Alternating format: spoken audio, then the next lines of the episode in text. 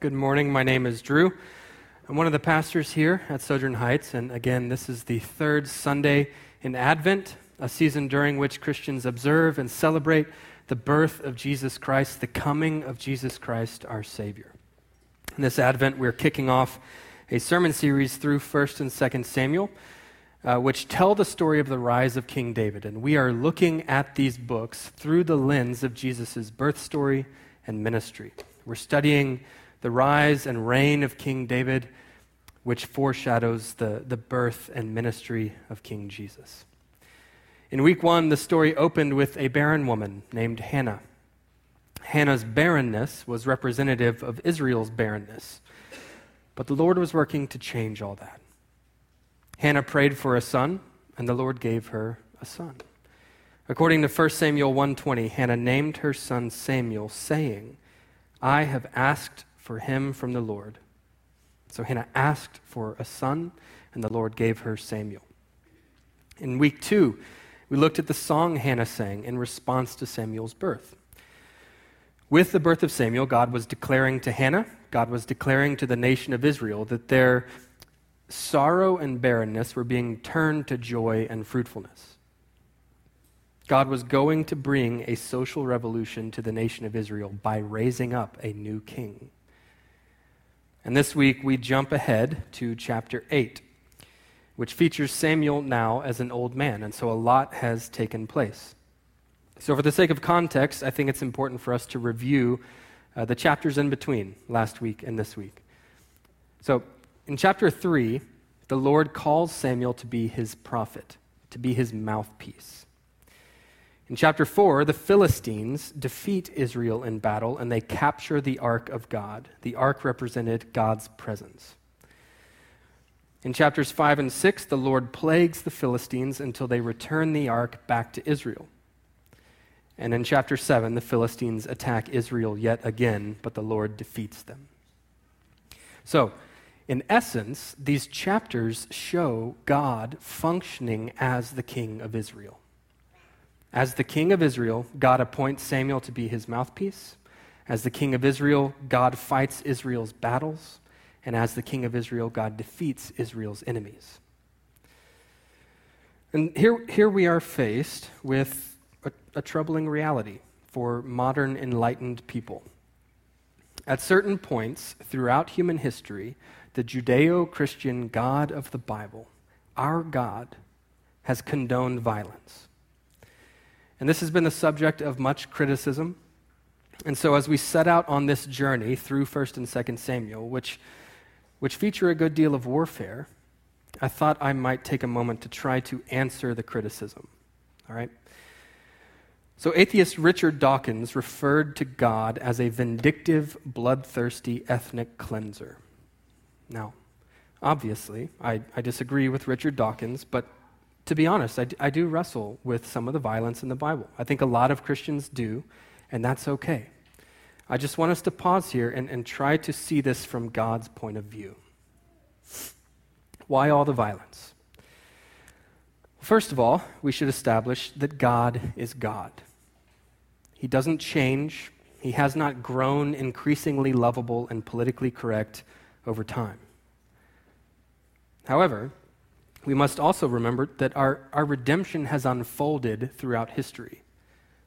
God's character has never changed, God's purpose has never changed, but the story we're living has evolved. And from time to time, that story transfigures. An old world is shed and a new world emerges. In other words, history is moving towards a destination, and the Bible clearly teaches that violence will one day come to an end. That is God's desire. In the days of Samuel, God intended for Israel to welcome the nations into the household of God. That is so important to remember. God intended for Israel to welcome the nations in. In Isaiah 56, God says, My house shall be called a house of prayer for all peoples. That is God's heart. Israel was called to be distinct because the nations were supposed to come and worship the God King of Israel. In chapter 4, when the Philistines capture the ark of God, they are clearly being given an opportunity to repent and to worship him. The Philistines witnessed his glory, his holiness, his power, but they refused to recognize him as their king. In chapter 5, God called them to bow down and worship. But instead, they hardened their hearts and they sent the ark back to Israel.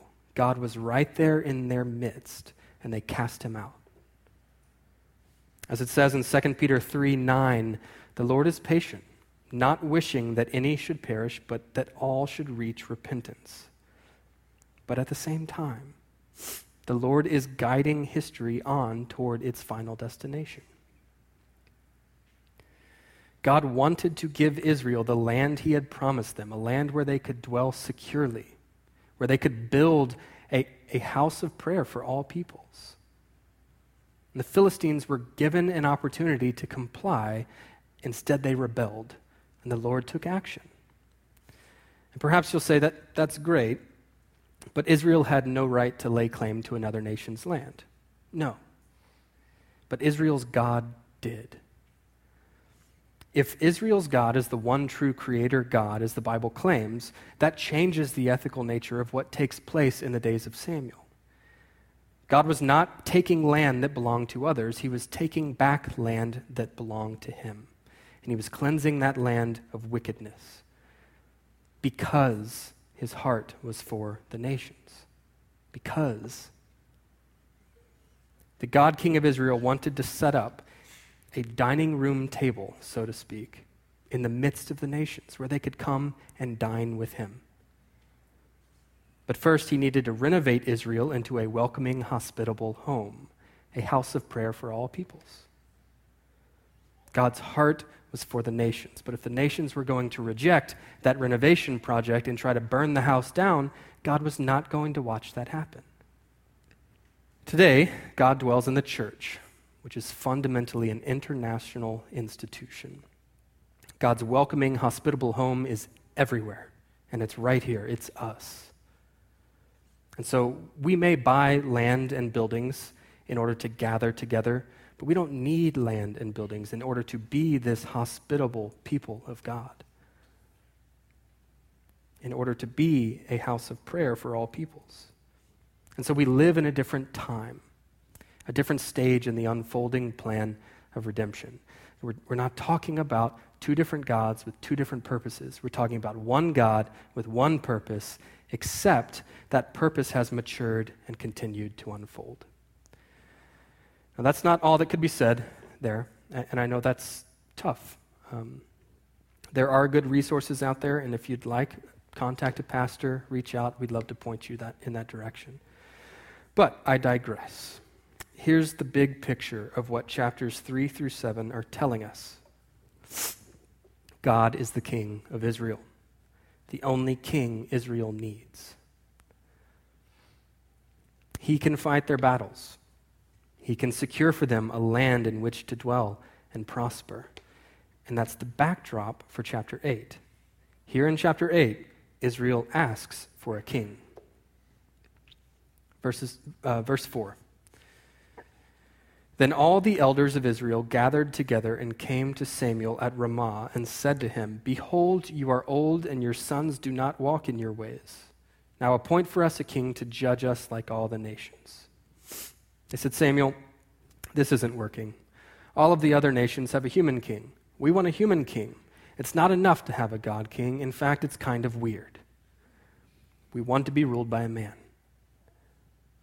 This was, this was an act of apostasy. This was an abandonment of God. Israel was called to be distinct from the nations, but here they're asking to be like the nations. They're effectively saying, We're tired of being God's special people. Make us like everyone else. Despite everything God did for them, the people of Israel were often, often prone to grumble and complain. Verse 6 but the thing displeased Samuel when they said, Give us a king to judge us. Samuel was Israel's judge, by the way. And Samuel prayed to the Lord, and the Lord said to Samuel, Obey the voice of the people in all that they say to you. For they have not rejected you, but they have rejected me from being king over them. according to all the deeds that they have done from the day I brought them up out of Egypt, even to this day, forsaking me and serving other gods, so they are also doing to you. Now then, obey their voice, only you shall solemnly warn them and show them the ways of the king who shall reign over them. God says, Samuel, they're rejecting me. The people are rejecting me. I'm not, I'm going to give them what they want. You can still trust me. I'm still in control. I'm just going to need you to offer them a warning. That warning starts in verse 10. Samuel told all the words of the Lord to the people who were asking for a king from him. He said, These will be the ways of the king who will reign over you. He will take your sons and appoint them to his chariots, and to be his horsemen, and to run before his chariots. He will appoint for himself commanders of thousands and commanders of fifties and some to plow his ground and to reap his harvest and to make his implements of war and the equipment of his chariots. He will take your daughters to be perfumers and cooks and bakers. He will take the best of your fields and vineyards and olive orchards and give them to his servants. He will take the tenth of your grain and of your vineyards and give it to his officers and his servants. He will take your male servants and female servants and the best of your young men and your donkeys and put them to his work. He will take the tenth of your flocks, and you shall be his slaves. And in that day you will cry out because of your king, whom you have chosen for yourselves, but the Lord will not answer you in that day. Basically, Samuel tells them this king is going to tax you into oblivion. The Lord your God was happy to live in a tent. This guy's going to want a palace. You will have to work extra hard to put food on his table.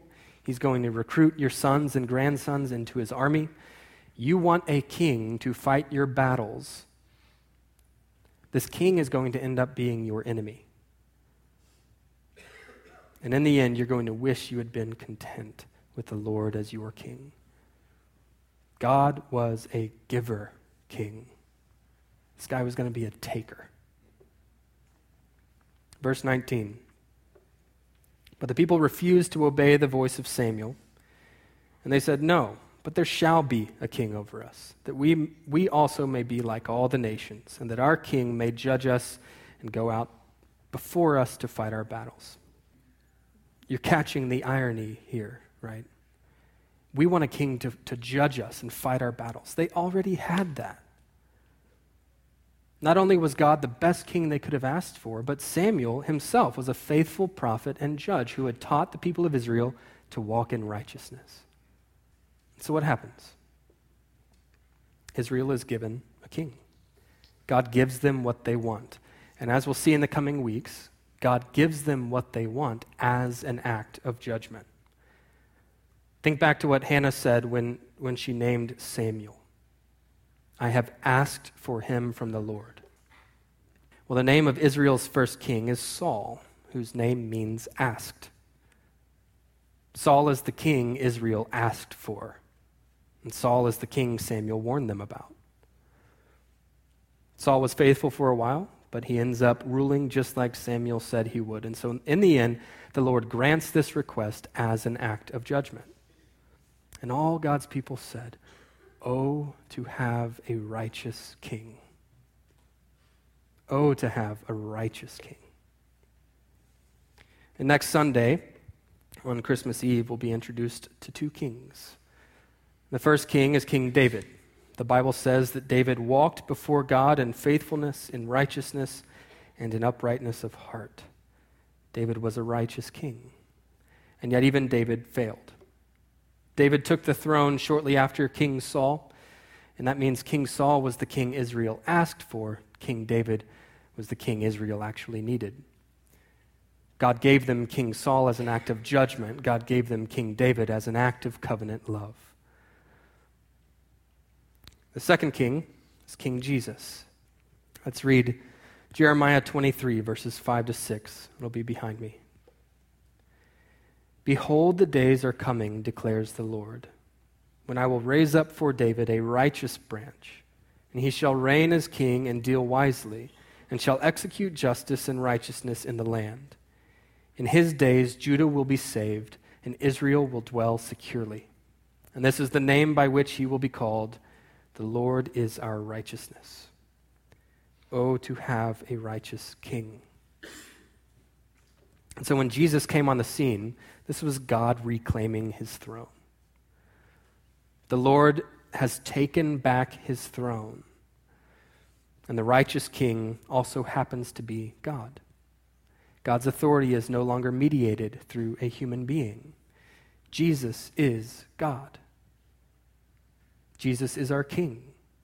God is our king. We have a righteous king. Long ago, our God King defeated our enemies on the battlefield, and now our God King has come to earth to defeat our enemies on a cross. The same righteous God King who once exercised judgment over the Philistines has taken that judgment upon himself because God's heart is for the nations. The people of God have the true king for which every other king is a mere shadow we have a righteous king. What does that mean for us? Well, first of all, I think we should learn from Israel's mistakes. In particular, we should learn to be grateful for the righteous king that we already have. We should stop our grumbling and trust the Lord. One distinguishing mark, I think, between faithful people and unfaithful people is this faithful people lament and unfaithful people complain. In 1 Samuel 8, Israel is complaining.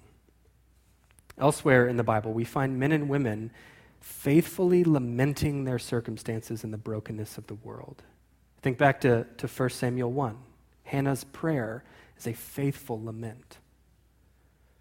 In a sense, lamenting is just taking a complaint and turning it into a prayer of, an honest prayer of trust.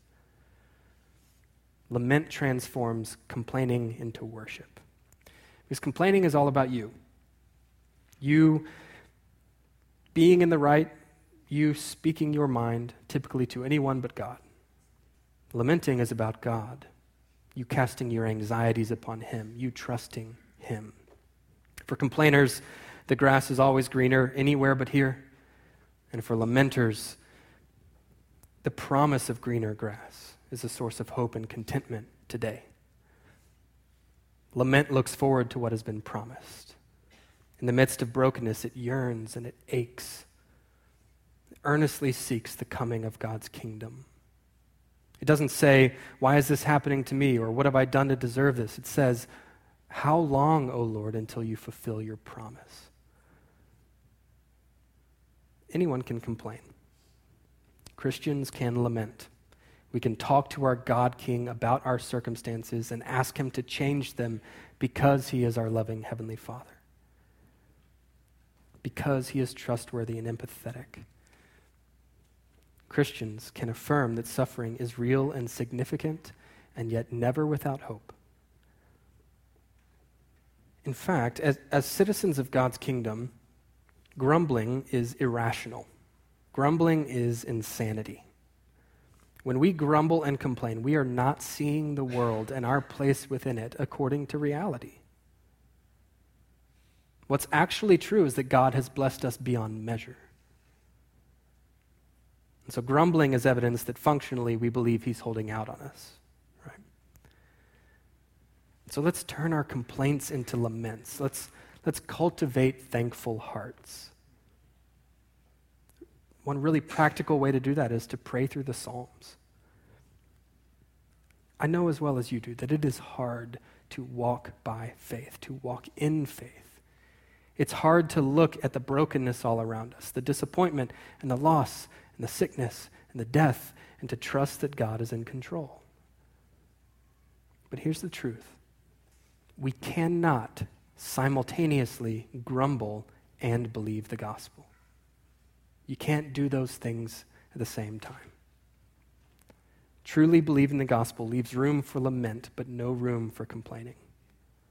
Rather than complaining, my boss is a jerk, mine is not. It's just an example. Turn it into prayer and worship. Lord, I, am struggling at work.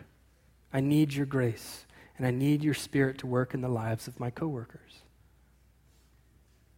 Rather than complaining, Houston traffic is the worst. Turn it into prayer and worship. Lord, teach me to use this time wisely. Help me to exercise grace towards these maniacs on the road. I know they bear your image. Rather than complaining, oh, goody, another Christmas with the in laws. My in laws were here at the nine o'clock, actually. Um, turn it into prayer and worship. Lord, prepare me to be a witness, to exercise generosity towards others, to celebrate the coming of my righteous God King in every word and deed and attitude of my heart. Here's a fun one. Rather than complaining, not my president, turn it into prayer and worship. Lord, may your kingdom come here in the United States. May your kingdom come in our world. You are the only true, righteous God King. So wake us up and rule over us. This Christmas, every Christmas, we have so much to be thankful for. We have our righteous King. I look forward to celebrating his birth with you next Sunday. Let's pray. Father, you are our God King. Thank you for reigning over us with wisdom. Thank you for executing justice, for executing righteousness, for saving us, for delivering us, for allowing us to dwell secure in Christ, to prosper in Christ. You are our righteousness. Thank you for Jesus, born into this world, God incarnate come to save us from our sins. It's in His name we pray. Amen.